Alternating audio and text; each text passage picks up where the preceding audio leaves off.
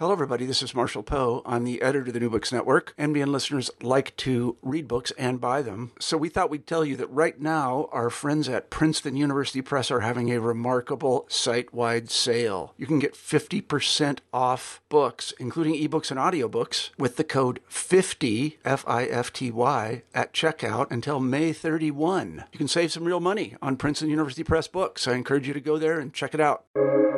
Welcome to the New Books Network. Hello, and welcome back to another episode of New Books in Japanese Studies, a podcast channel of the New Books Network. I am Jingyi Li from the University of Arizona. Today, our guest is Dr. Joshua Mostow, who's the editor of a recent volume, An Ise Monogatari Reader Contexts and Receptions. Dr. Mostow is a professor of pre-modern Japanese literature and art at the University of British Columbia in Vancouver, Canada. So, this volume is a part of Brill's Japanese Studies Lit Library series. It contains 11 chapters written by scholars from North, North America and Japan. From perspectives of historical context and later reception, this volume is a systematical study of the Ise Monogatari, or the Tale of Ise, one of the most well known classic tales in Japan. Um, so, welcome, Dr. Mostow. It's really great to have you on our channel today. Well, thank you so much for inviting me. I should just say quickly that the authors come from the US, Japan, Canada, and Europe. Well, actually, England, I guess the UK doesn't count as part of Europe anymore, but. Oh, yeah, I suppose that's quite true. so, you have written so much about the tales of Ise in the past and many other topics like pre-modern poetry and narratives and visual materials. So, after all these years, do you still remember how you first got interested in Japanese studies and especially in pre modern Japanese literature? Hmm, Japanese studies. Uh, I grew up in Southern California, uh, and this was a time when there were a number of uh, Japanese families uh, connected with Japanese industries who had children in school, uh, and so I had I had classmates who were from Japan, um, and there was um, some history of interest in Japan, if you can call it that, um, through my father, who actually very briefly was uh, learned studied Japanese and military intelligence during the Second World War. Um, but for me, it it actually, you know, this was the 70s, so. Uh, uh, I was quite interested in in Asian religion. Uh, I was talking to a colleague who just retired, and we both talked about how our introduction to Asian religion was reading the Christopher Isherwood and Swami Prabhavananda translation of the Bhagavad Gita when we were in middle school. We were in junior high school. So that started my interest, uh, interest in Buddhism. In Hinduism, went to Buddhism then from Buddhism to specifically Buddhist aesthetics, theories of, of beauty and Buddhist thinking. And then that morphed into more just art and literature. Uh, my my first interest in poetry, which is I think what I specialize in the most in some ways, uh, was the Manyoshu in the uh, Pierson translation, which started being published in Holland in about 1919 and is 20 volumes, very linguistic, uh, but it was great raw material to try translating. Well, that is that is fascinating to hear that you started um, getting interested in Japanese literature through Manyoshu. I don't think I hear that a lot. uh-huh, uh-huh. Yeah, well, and yet, and yet, I don't do Nara period literature at all. So that's the way things go. yeah, it is, I suppose. Now, this tale of Ise itself, it's it's such a famous work, but the studies in this volume extend beyond the original text. So, for our listeners who might not be so familiar with the Ise, what is it about and what else are there that were based on Ise? So, as we have it today, the Ise Monogatari is a collection of 125 relatively discrete episodes, short episodes, that always include a poem, often an exchange of poems, often an exchange of poems between a man and a woman. Uh, it seems to have uh, had its original conception in writings of someone named Ariwara no Narihira, who died in 880 and was the son of an emperor, though reduced to commoner status. Um, and some version, an ur text of the Ise, uh, was used both for uh, the the current Ise Monogatari and also for the Kokinshu, the Kokin Wakashu, the first imperial anthology uh, put together or ordered in, in 905. And um, how was it used in other types of materials? I mean, in the book and in your other articles, even you, you mentioned how it was um, borrowed to make painting scrolls. It inspired other kinds of tales. Are there some examples of these works? Well, the the biggest influence it had, of course, was on the Genji Monogatari, the tale of Genji, and uh, three of the essays in the collection uh, discuss that. Uh, essays by Imanishi Yuichiro, Goto Shoko, Shoko, and uh, Takahashi Toru. So that that's kind of the inescapable subject that is very hard to, to get out of the way to talk about anything else. Uh, but then, as I think we'll talk about maybe a little later, it had a big influence on Noh theater, and uh, then in the early modern period, uh, you know, it's it the the canon of classical Japanese literature is three works. It's the Kokinshu, the Ise Monogatari, and the Genji Monogatari, and and that's it. Um, and the Genji is very long and complicated. So in a way, the the real basis is the Hyakunin and I mean I'm sorry, the the Kokinshu and and the Ise Monogatari. Interesting. And I hear a lot of people describing this tale of Ise as the pre-modern Japanese version of Don Juan. Would you agree with that? Hmm. Uh yeah, I you know, I'm not well versed enough on uh what people mean when they talk about Don Juan to to uh, to really answer that. I, there it, there is clearly this you know what's called irogonomi this this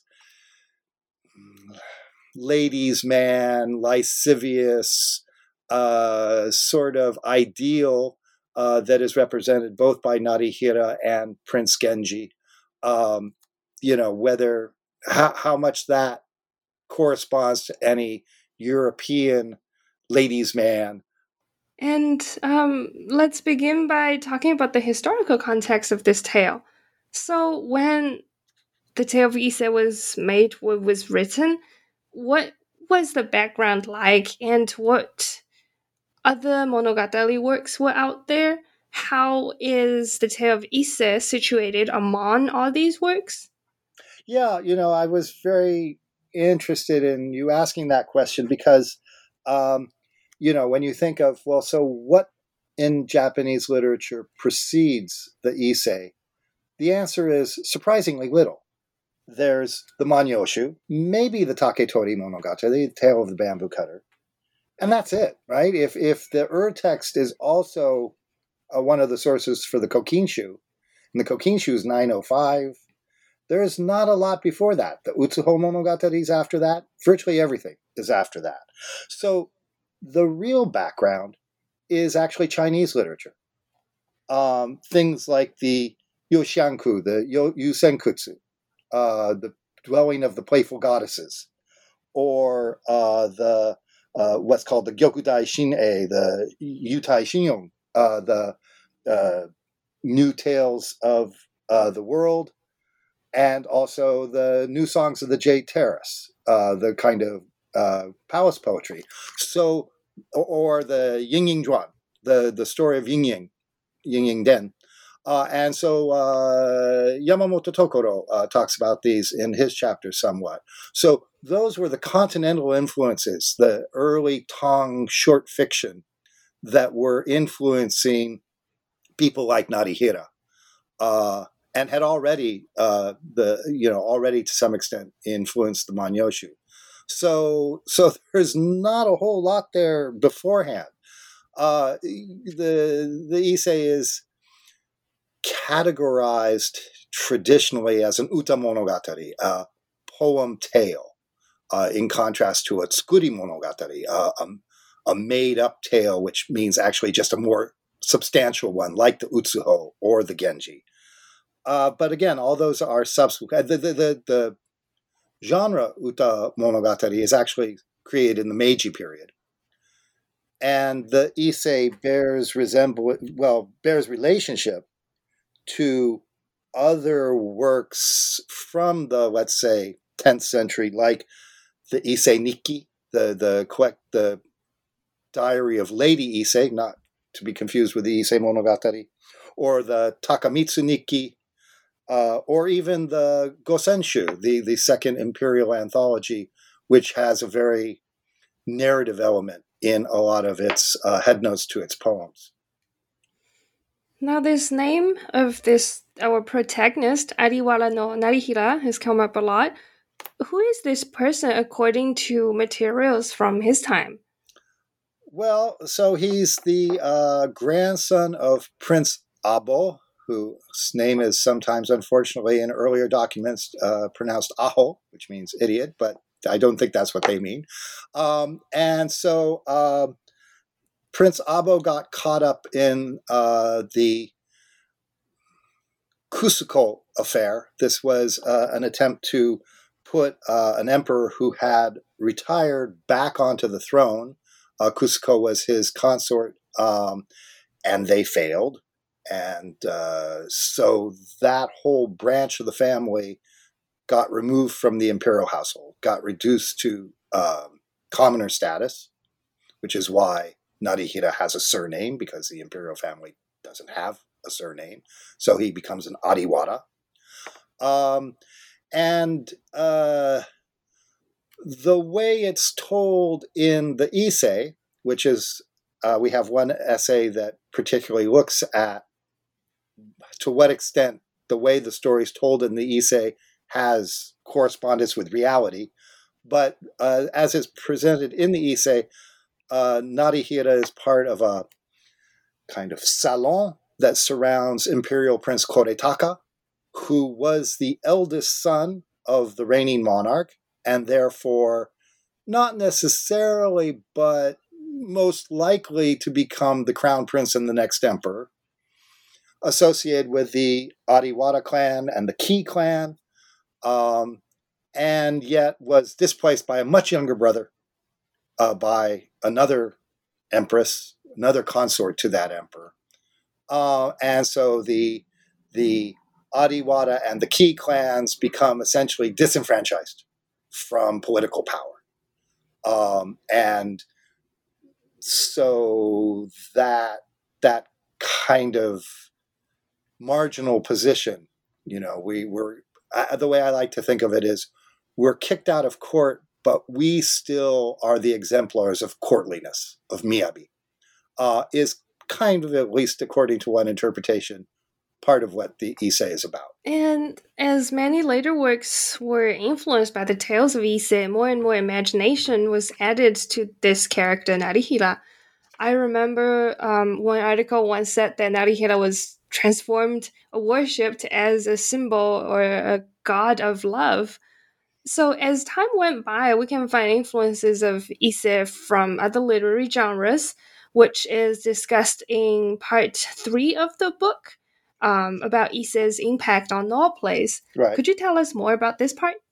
Sure. Well, just before, it should be said that the textual evolution of the Ise is very, very complicated and went through at least three stages. We know there must have been some sort of ur text by Narihira, who, as I said, died in 880.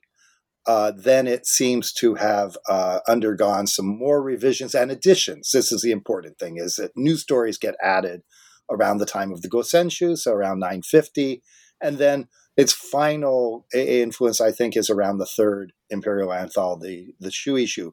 By the third stage, the character of Narihira is almost becoming a caricature of itself. He's he's not just in the earlier sections he's an irogonomi but he's his his true love is the empress takaiko uh, and so it's kind of a situation where he's set his sights on someone who's politically too high above him but by the third iteration, you know, we're being told, oh, he'll sleep with anyone. That's just, he's just a great guy. And it doesn't matter how old or ugly you are, he's happy to go to bed with you. So that, that that's within the Ise itself.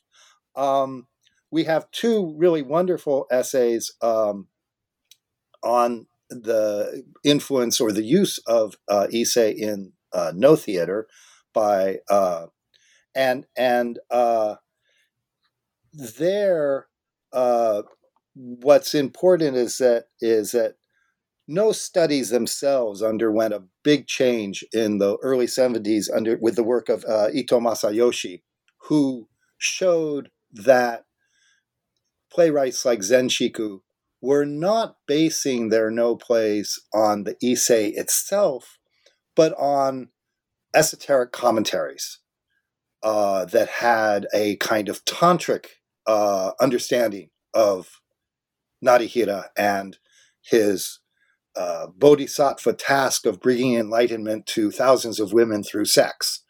Um, and uh, those those texts, those uh, commentaries, had only been published very early in 1969 by Katagiri Yoichi.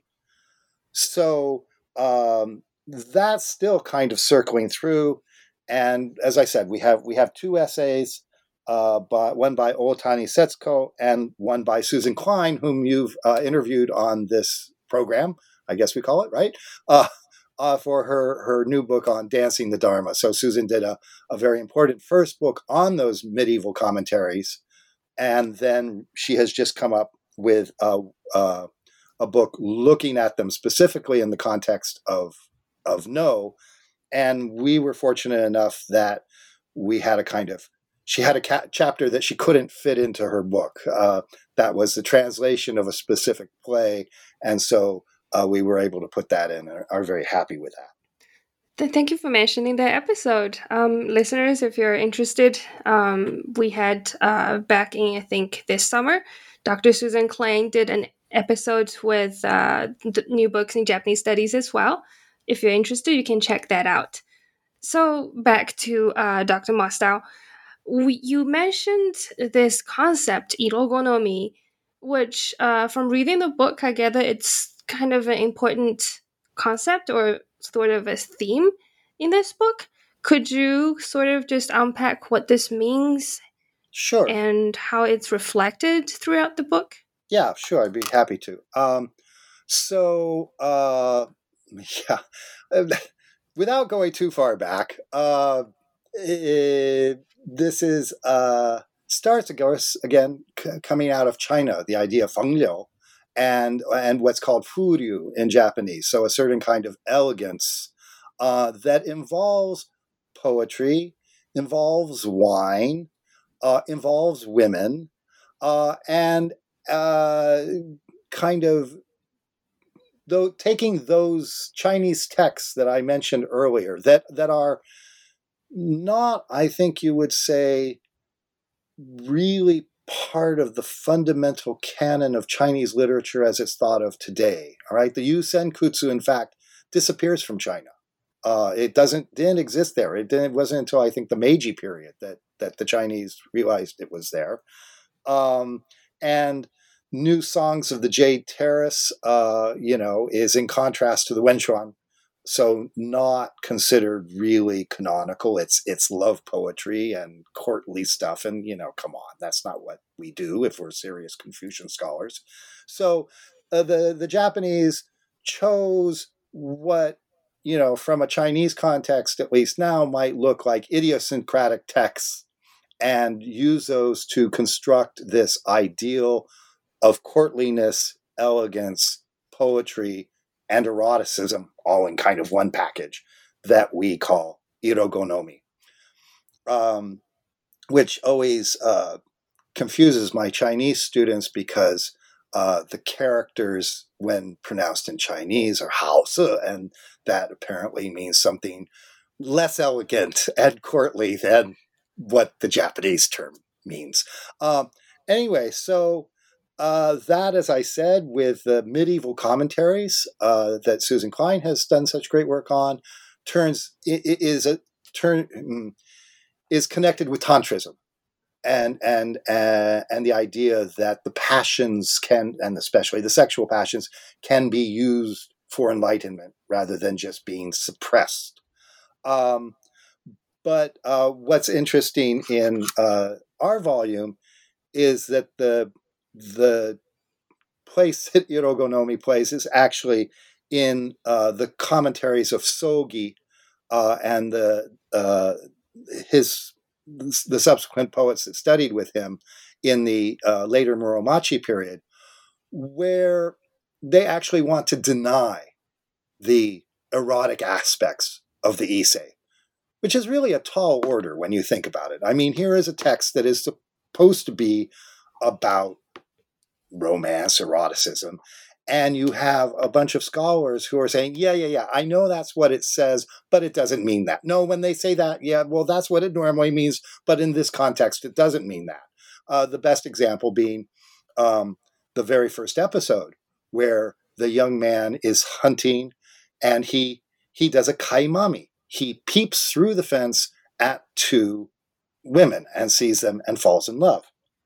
And one of the commentators says, Well, you know, peeping is really not very elegant. Uh, so so it can't mean that here. It must mean like, uh, oh, I know, no, he he he saw them over the fence, or or from a distance, or through something, right? Um, and th- there's a long history of this in in in Ise interpretation. Uh, in the same first episode, the young man then sends a poem into the two women, and in our understanding of the episode, then the narrator comes in and says, Oh, he wrote this poem, which is kind of like this other poem, and gosh, people were so elegant in those days. Well, that's not how that episode was read for most of the history of Japanese literature. Most readers thought that it was impossible that two elegant, well brought up young women could receive a love poem, especially a love poem from Narihira, and not have a reply poem. And so that second poem was read as their response. Now you have to do significant violence to the grammar of that episode to get that kind of reading out of it, but but people did.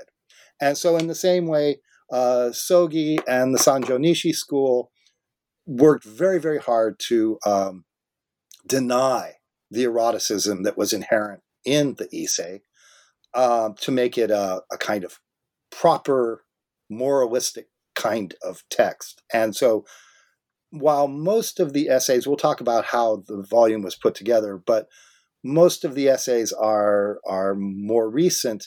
Um, the essay by uh, Aoki Shizuko that uh, we translate there is is really kind of the fundamental article on this subject uh, in Japanese and has has influenced already a number of of English language scholars. So I was very happy to get that uh, in in into English, uh, and then that's where my chapter is, which is uh, the Tale of Genji was written a hun- about a hundred years after the Tales of Ise, and yet we often a number of times see medieval commentators, well, commentators into the early modern period, so into the 17th century, using the Genji to explain the Ise rather than vice versa.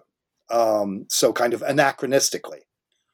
And um, this uh, sometimes is, is very useful because, you know, the situations that are portrayed in the Genji are so much more richly described that you can can, take a very bare bones kind of episode as it's described in the Ise and really kind of imagine and understand more what could be at stake when you compare it to a similar situation in the Genji. But in other cases, they are two very different moments in Japanese society. And anachronistically applying the, the optics of the Genji onto the Ise leads to serious misreadings. That is so fascinating. Apparently, commentary is such an important element in pre modern Japanese literature. And um, I guess for these um, pre modern scholars or pre modern writers, they, well, they went ahead of Roland Barthes and declared the author dead That's and did whatever they like with the tale of Ise. and I think it's really great that you devoted an entire part of the book, which is part four, to talk about all these commentaries on it by later people. So, in the 17th and uh, from the 17th to the 19th centuries, with the increase of literacy rates and the rise of commercial printing, the Tales of Ise became more accessible to common readers in the form of woodblock printed books with illustrations sometimes. Now, what changes are there to the reading of Ise around this time? And how did Ise readers reimagine the stories after 600 years?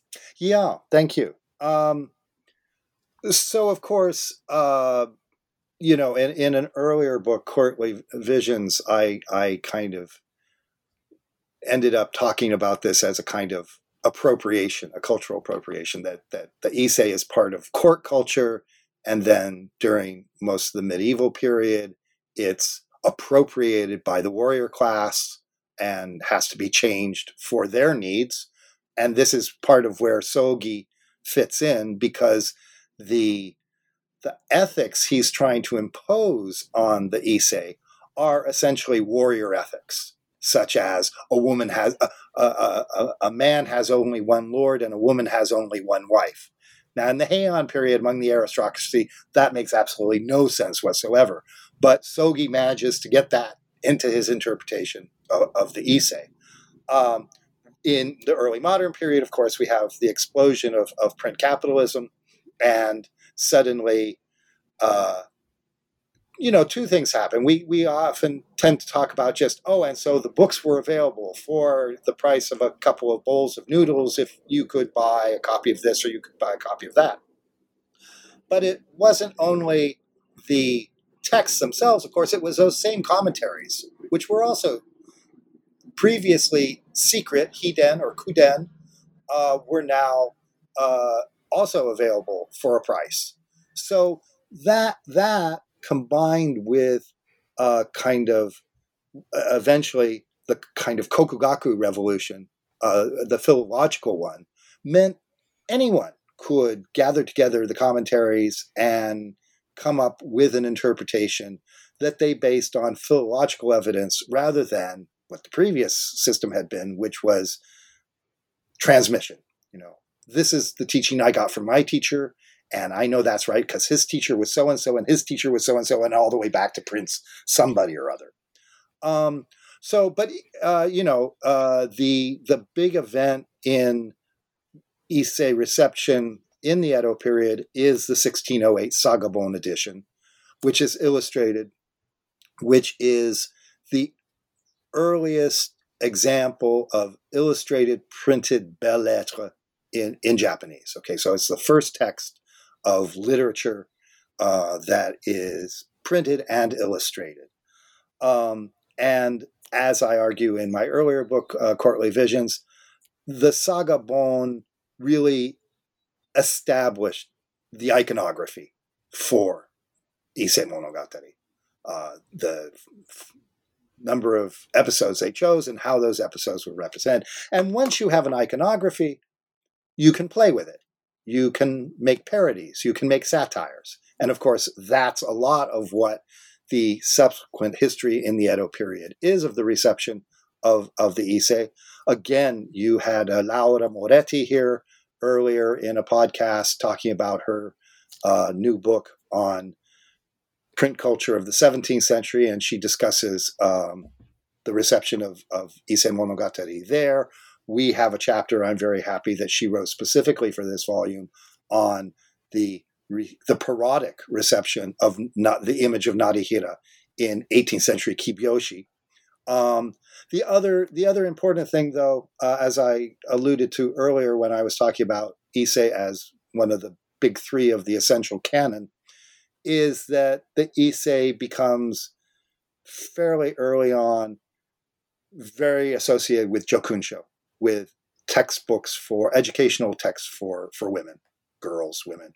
Um, and again, this is because the Genji is just too long. The Genji is just too complicated to kind of fit it into or make it a standalone textbook. Whereas the Ise is just just a great size, and you can have mo- you can have a page where two thirds of the page is the Ise text, and then up above you can have commentary, or you can have how to do clothing, how to fold letters, how to lay out food, or you know all kinds of things. So it becomes actually part of a a household encyclopedia or a you know homemaker's manual uh, that is part of uh, the trousseau of, of middle class girls on their way, marriage. That is absolutely fascinating. I love all these um, innovative things that early modern people did with their books.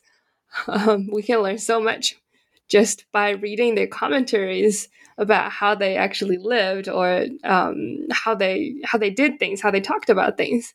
Absolutely. Now, these chapters altogether, they provide a very comprehensive understanding of how Ise came to be and how it was read over the years. I'm also very interested in the process of making this volume. So, out of the 11 chapters, 8 were translated from Japanese, which, comparing to a lot of other edited volumes in Japanese studies now, it's a very big number. So, how did this project begin, and what kind of difficulties did you meet when compiling this volume? Yes. um, well, uh, when I start and say that the original impetus for the volume was an international workshop we did at UBC in 2007, that will give you a sense of the difficulty involved with the volume. So, um, the the workshop itself was a, a little unusual um, in that uh, we had a number of Japanese scholars attending. Uh, the the lang we were language of the conference with both Japanese and English. Um, it, it it was unusual in the sense that there were scholars who in Japan would not necessarily cooperate with each other. They were kind of different schools. So, uh, for instance, we have, and and in the volume, we have Takahashi Toru Sensei, who is a member of Monoken. Uh, but then we have Yamamoto Tokuro, who Sensei, who is, I think we can say, not a member of Monoken. Um, and so uh, I think the Japanese participants also found it a very, you know, it was kind of outside of the usual. Um, and so uh, the the following year, uh, Yamamoto Sensei and I edited uh, the Japanese volume, um, and the idea was, of course, that then we would just turn around and do the English volume the next year.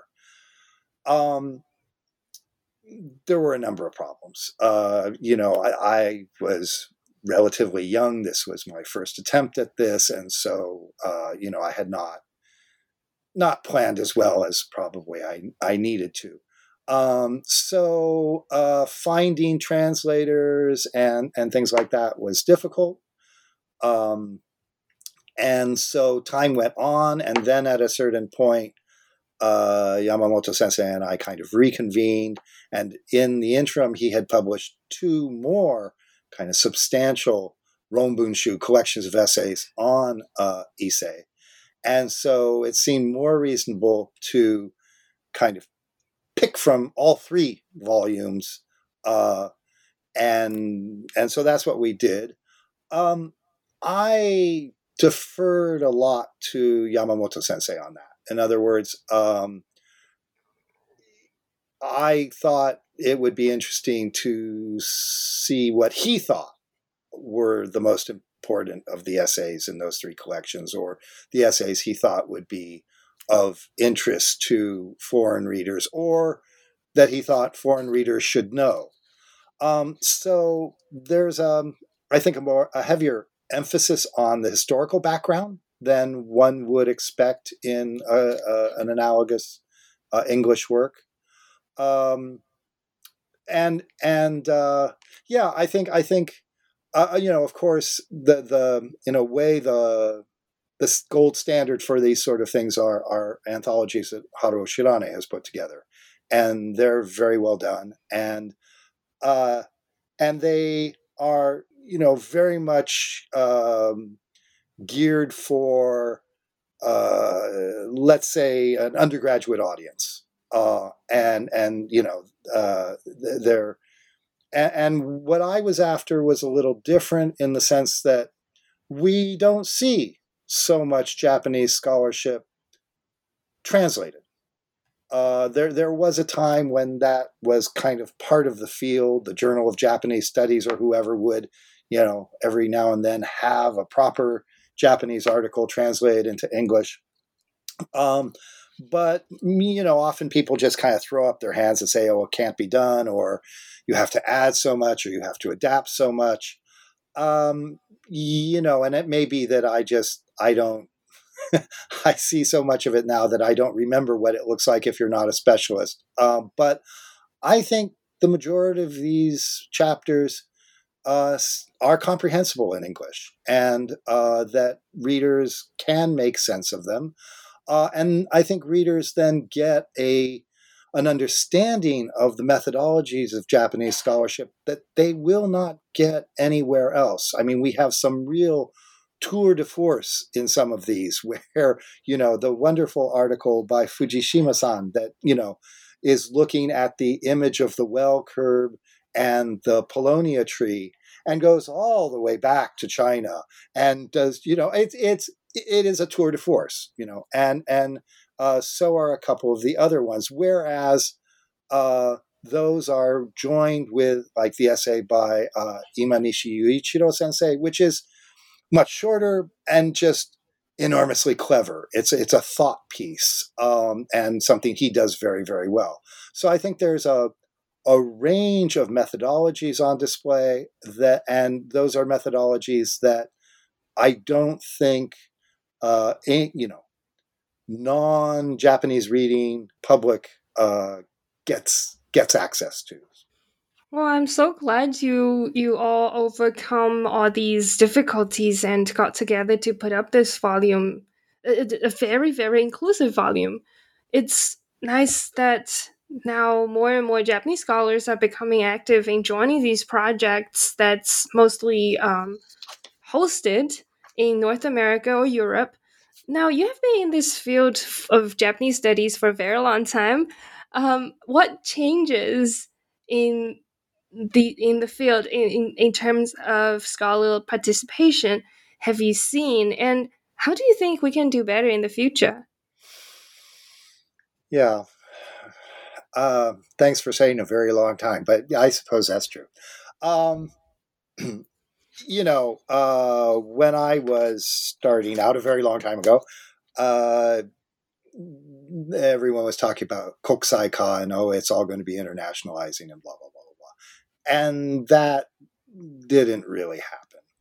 Uh, but I think things are are very very different now for a number of reasons. Some good, some bad.